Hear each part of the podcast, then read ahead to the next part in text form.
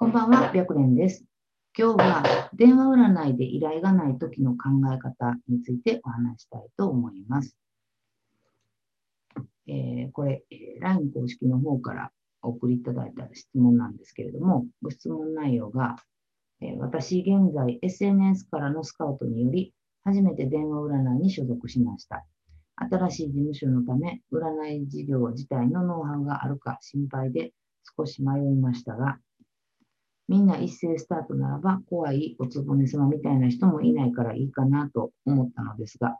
実際集客の部分がサイト自体弱く、まだお客様が少なくフルタイムで待機できる人と金額が安い人にお客様が集中し、その方たちが口コミ件数が増え目立つのもあり、そこにほとんど流れています。上位2名ぐらいは実力の結果であるように見受けられますが、私も鑑定に来てくださった方からは、すべて高評価で必ず口コミを書いてもらっています。まだ入ったお客さんも少ないせいか、口コミでまた来ますと書いてくださった人がいても、実際にはリピートで戻ってきた方はいません。まだ時間もそんなに経っていないからかもしれませんが、地道に待機しています。いいですね。で、しかしながら、最近はそもそも一人もお客様が来ない日もあります。実力を試したり、改善していくこと自体もわからない毎日です。待機してもお客様が来ないと勉強する以外、特に何もできないのですが、取り急ぎ自分でしたことは、プロフィールで得意な相談内容の表記を増やしましたし、副業で始めた占い師のため、フルタイムでは入れませんが、夜から深夜あたりお客様が増える時間帯に入るようにはしています。私の戦術は霊感とタロットカード、オラクルカードが専門ですが、ゆくゆく他の戦術も勉強していこうと思っていますが、まだ時間がかかりそうです。新しく入った占い師として宣伝されても、全員が宣伝されるので全く意味がない状態です。今の私にできることは何でしょうか？根気よく待機するくらいでしょうか？で、もう一つ質問なんですけど、さっきこれに答えたいなと思うんですけれども、最近結構新しい電話鑑定会社さん増えたなっていう気がするんですね。で、新しい会社やから、知識がないかって言ったら別にそうじゃなくって、そもそも、老舗の会社さんが新しい会社を立ち上げるということは多々ある話なので、今所属されているところがどういうところかっていう、その会社に対する不安っていうのは、そんなに考えなくてもいいかなと思います。で、ただ、そこら辺はやっぱりマーケティング的な戦略とかも必要になってくるんじゃないかなと思うんですけれども、基本的に、もう今すでにどれぐらい待機されてるかわかんないけど、人気のある先生と人気のない先生に分かれてるんだと思うんですね。で、今まで何人ぐらい鑑定されたかにもよるんですけれども、例えばいつも私が話をするのは、リピーター率が 50% だった場合、例えば、今まで過去に100人ぐらい今の会社さんで鑑定させてもらったんだったら、50人はリピーターさんになるんですよね。で、このリピーター率って本当すごく大切で、あなた自身のリピーター率がどれぐらいかっていうのを一度考えてみるといいかなと思います。で、この、例えば、また来ますって言って書いてくれても来てくれないっていうのは、それが本当に来ようと思ってるんだけど、また次のタイミング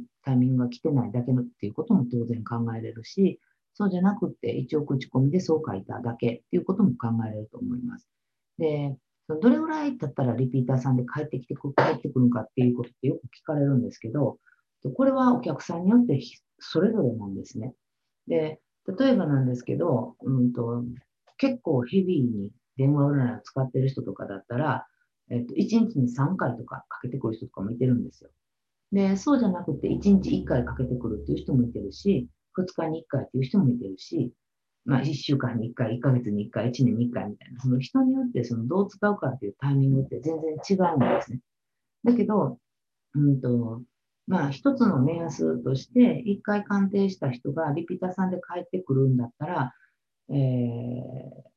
そうやな。10人ぐらい鑑定してんねやったら1ヶ月以内には1人ぐらいは帰ってきてもおかしくないかなと思います。10人しか鑑定しなくて1人しか戻ってこないやったら、うまくいくかどうかはちょっと別として、一つの簡単な目安としては、1ヶ月の間で1人、2人は帰ってきてるっていうのが目安かなと思います。なので、今は根気よく待機して、一人でも多くの依頼を受けるっていうことをするしか多分方法はないと思います。で、まあ、どんだけ待機しても本当依頼が来ないんやったら、まあ、違うところをまた探してみるっていうことも考えてみてもいいかなという気がします。で、ちょっとさっきの続きのご質問で、上記で始めた数週間後に別の占い事務所からのスカートも受け、まだ現状がつかめていないですし、結果もない状況、待機時間ノルマも現事務所より長いため、一旦お断りさせていただきました。本当は占い事務所として10年実績のあるノウハウがある事務所に移籍した方が良かったのかなとも迷いましたが、今のところ現事務所にお世話になったばかりなので様子見しています。でも、このお客様にも出会えない、達成感も少ない、稼げない状態が続いても楽しみが少ないなと思いました。粘り強く待機し続けたらゆっくりでも現状が変わるでしょうか。